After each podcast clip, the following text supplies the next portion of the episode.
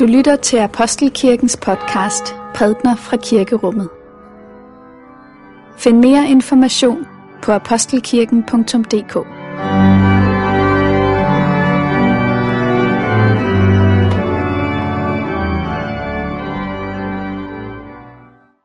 God morgen alle sammen, og velkommen til gudstjeneste her i Apostelkirken, og rigtig glædelig advent. Adventskransen er sat op her, og den skal vi senere tænde i gudstjenesten. Det er ikke kun advendt i dag, det er også et nyt kirkeår, og om lidt så vil vi sammen synge Vær velkommen Herrens år, og vi vil rejse os op i den forbindelse. I dag der skal vi høre en evangelietekst, som for nogen måske tænker, hvor man vil tænke, hvorfor læser vi den nu? Det er nemlig Palmesøndagens begivenheder, som skildres i Jesu indtog i Jerusalem. Det handler om, at Herren kommer, og det har en tilknytning til adventstiden. Vi skal læse salme 24.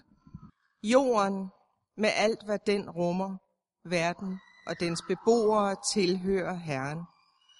For han har grundlagt den på havene, grundfæstet den på strømmene. Hvem kan drage op til Herrens bjerg? Hvem kan stå på hans hellige sted? Den, som har skyldfrie hænder og et rent hjerte. Den, som ikke farer med løgn og ikke sværger falsk. Han henter velsignelse hos Herren og retfærdighed hos sin frelses Gud. Sådan er den slægt, som søger ham, som søger dit ansigt, Jakobs Gud. Løft jer i hoveder, i porte, løft jer i elgamle døre, så ærens konge kan drage ind. Hvem er ærens konge? Det er Herren, stærk og vældig, Herren vældig i krig. Løft jeres hoveder i porte, løft jer i elgamle døre, så ærens konge kan drage ind. Hvem er han, ærens konge? Herskares herre, han er ærens konge. Evangelium skriver evangelisten Matthæus. Da de nærmede sig Jerusalem og kom til Betfage ved Oliebjerget, sendte Jesus to disciple afsted og sagde til dem, Gå ind i landsbyen der overfor, og I vil straks finde et æsel, som står bundet med sit føl. Løs dem og kom med dem. Og hvis nogen spørger jer om noget, skal I svare, Herren har brug for dem, men vil straks sende dem tilbage. Det skete, for at det skulle opfyldes, som er talt ved profeten, der siger, sig til Sions datter, se, din konge kommer til dig, sagt modig, ridende på et æsel og på et trækdyrs føl. Disciplene gik hen og gjorde, som Jesus havde pålagt dem. De kom med æslet og følget og lagde deres kapper på dem, og han satte sig derpå. Den store folkeskare bredte deres kapper ud på vejen. Andre skar grene af træerne og strøede dem på vejen. Og skarne, som gik foran ham, og de, der fulgte efter, råbte, Hosianna, Davids søn. Velsignet være han, som kommer i Herrens navn. Hosianna i det højeste. Lad os bede sammen. Herre, lad dit ord blive til liv for vores tro. I faderens og søndens og helligåndens navn. Amen. For et par dage siden læste jeg en nyhedsartikel om en undersøgelse, som viser, at julemusik er med til at stimulere vores købelyst. Der er ikke så meget, der er overladt til tilfældighederne her.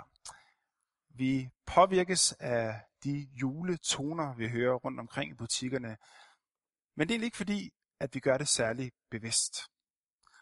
Undersøgelsen viser, at vi egentlig ikke går ind i butikken og bemærker engang, at der er julemusik. Og alligevel så er den der på en måde. Og den er der på en måde, som gør, at den påvirker os ikke så lidt endda. Den har nævnt til at kalde nogle varme følelser frem i os alle sammen. For eksempel nostalgien. Det er jo skønt, at det er blevet en december igen. Genkendelsens glæde er alligevel stor. Eller følelsen af hygge. Det er mørkt og koldt derude, men herinde så er det lunt og lyst. Så det er følelserne. det, der sker så det, at følelserne fører videre til nogle specifikke ting, vi kommer til at tænke på. December, det er jo en tid, der skal nydes. Her skal der ikke spares. Det er ikke tiden der, hvor man skal være smålig. Det gælder om at være god ved sig selv, at være god ved andre.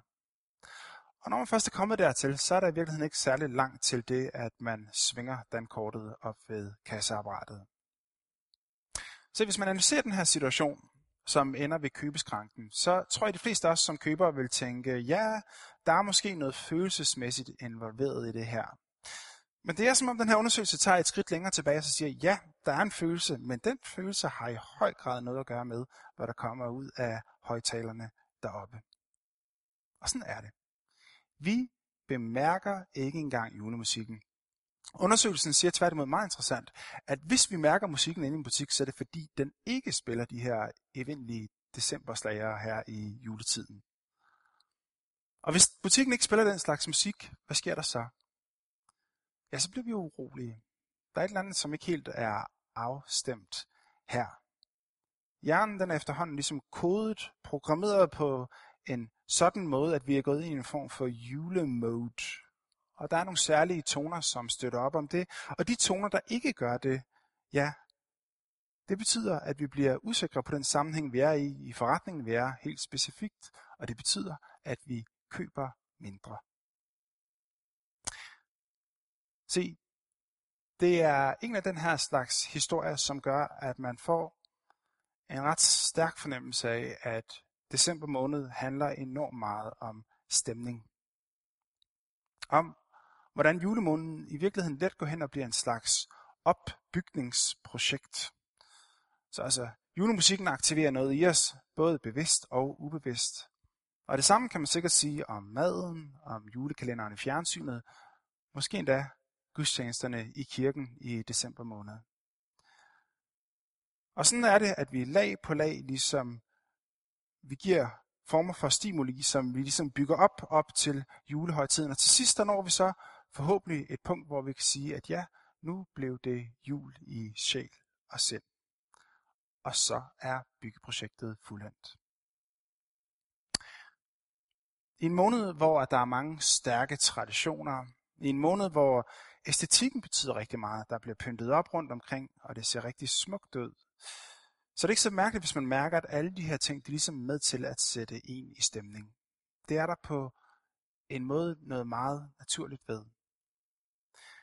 Sagen er bare, at den her form for opbygning, den her gode julestemning, det er ikke noget, der lykkes for alle sammen.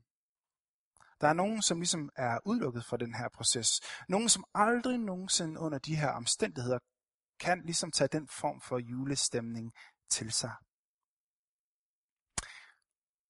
Alhelgens søndag her i kirken, der har vi en overlang tradition for at have en eftermiddagsgudstjeneste i samarbejde med foreningen Vi har mistet et barn.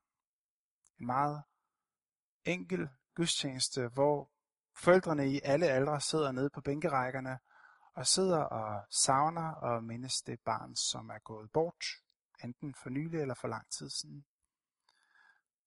Og bagefter så er der så mulighed for at komme ind ved siden af og få en kop kaffe, hvor der sidder, man sidder og snakker lidt ved bordene. Og fordi alle helgen jo egentlig er på ganske tæt afstand med december måned, så er det næsten uundværligt, at snakken kommer til at handle om julen.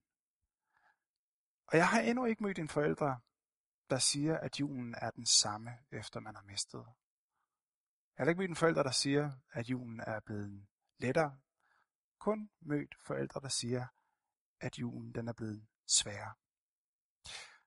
Så altså det, der før var et slags højdepunkt for familien, det går hen og bliver en af de allerstørste hørtler, man skal forbi i årets løb. For hvor er det egentlig, man skal begynde henne? Altså, hvad er ens afsæt ind i julen, når der mangler en i gruppen, en rundt bordet?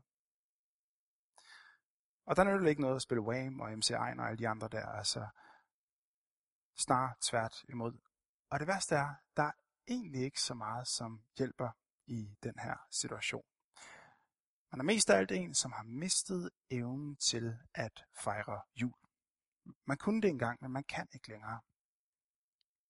Alle de her indre tangenter, som ligesom kunne slås an, når vi rammer starten af december, Det er som om alle tangenterne de er revet væk. De er der ikke mere. Der er ikke nogen genklang derinde længere. De her ubevidste automatismer, som gør sig gældende i butikken, når man hører julemusik, de er væk alle sammen. Og indrømmet, det er måske at sætte eksemplet lidt på spidsen her, men man behøver egentlig ikke at have mistet nogen af sine kære, for at mærke, at det ikke nødvendigvis spiller inde i en i det øjeblik, hvor julelysene blev tændt udenfor. Andre nederlag her i livet, det kan være med til at give en fornemmelse af magtesløshed, når vi rammer den her tid, som vi er på vej ind i nu. Så altså visionen er et byggeprojekt, som man ligesom skal påbegynde her i begyndelsen af december, så er der bare mange, der må konstatere, at der er egentlig ikke noget at bygge med. Lag på lag, men der er ikke rigtig nogen lag at skyde ind. Og mest af alt så står man tilbage tomhændet og mærker, at man er en af december måneds tabere. Advent fortæller om en ganske anden måde at gå ind i adventstiden på. Og den er helt anderledes. Advent er det modsatte af at bygge sig selv op til julehøjtiden. Advent er i virkeligheden, der forudsættes det, at man kommer ind med tomme hænder. For det, der er i sin vorden, det, der er undervejs til at blive til noget, det er noget, som jeg dybest set ikke har nogen som helst indflydelse på. Jeg kan ikke gøre min indflydelse gældende i adventstiden. Hvad mener jeg? Jo, Dietrich Bonhoeffer, nogle af jer vil kende ham, han var en tysk præst under naziregimet. Han tages til fange, bliver placeret i en koncentrationslejr, hvor han også sidenhen kommer til at ende sine dage.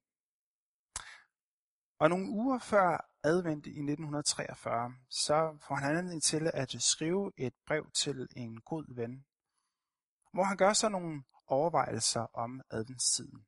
Og han skriver, Advent er som at sidde i en fængselscelle. Her der håber man, her der venter man. Her der er der mange uvigtige ting, som man kan få tiden til at gå med.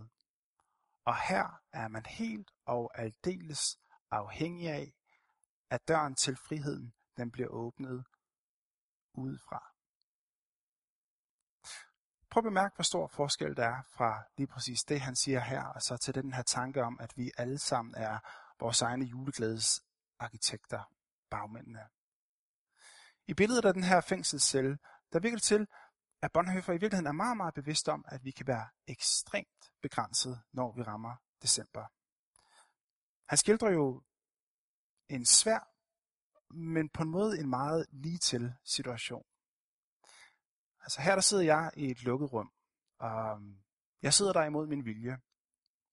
Friheden, den er lige på den anden side af væggen derude, og i virkeligheden så er der kun en dør, som skiller mig fra friheden. Men den dør, den er låst, og jeg formår ikke at åbne den. Hvad er der så at gøre i den situation? Ja, der er det jo egentlig spildte kræfter, ligesom at prøve at tage sig sammen og og prøve at se, om man kan løse situationen.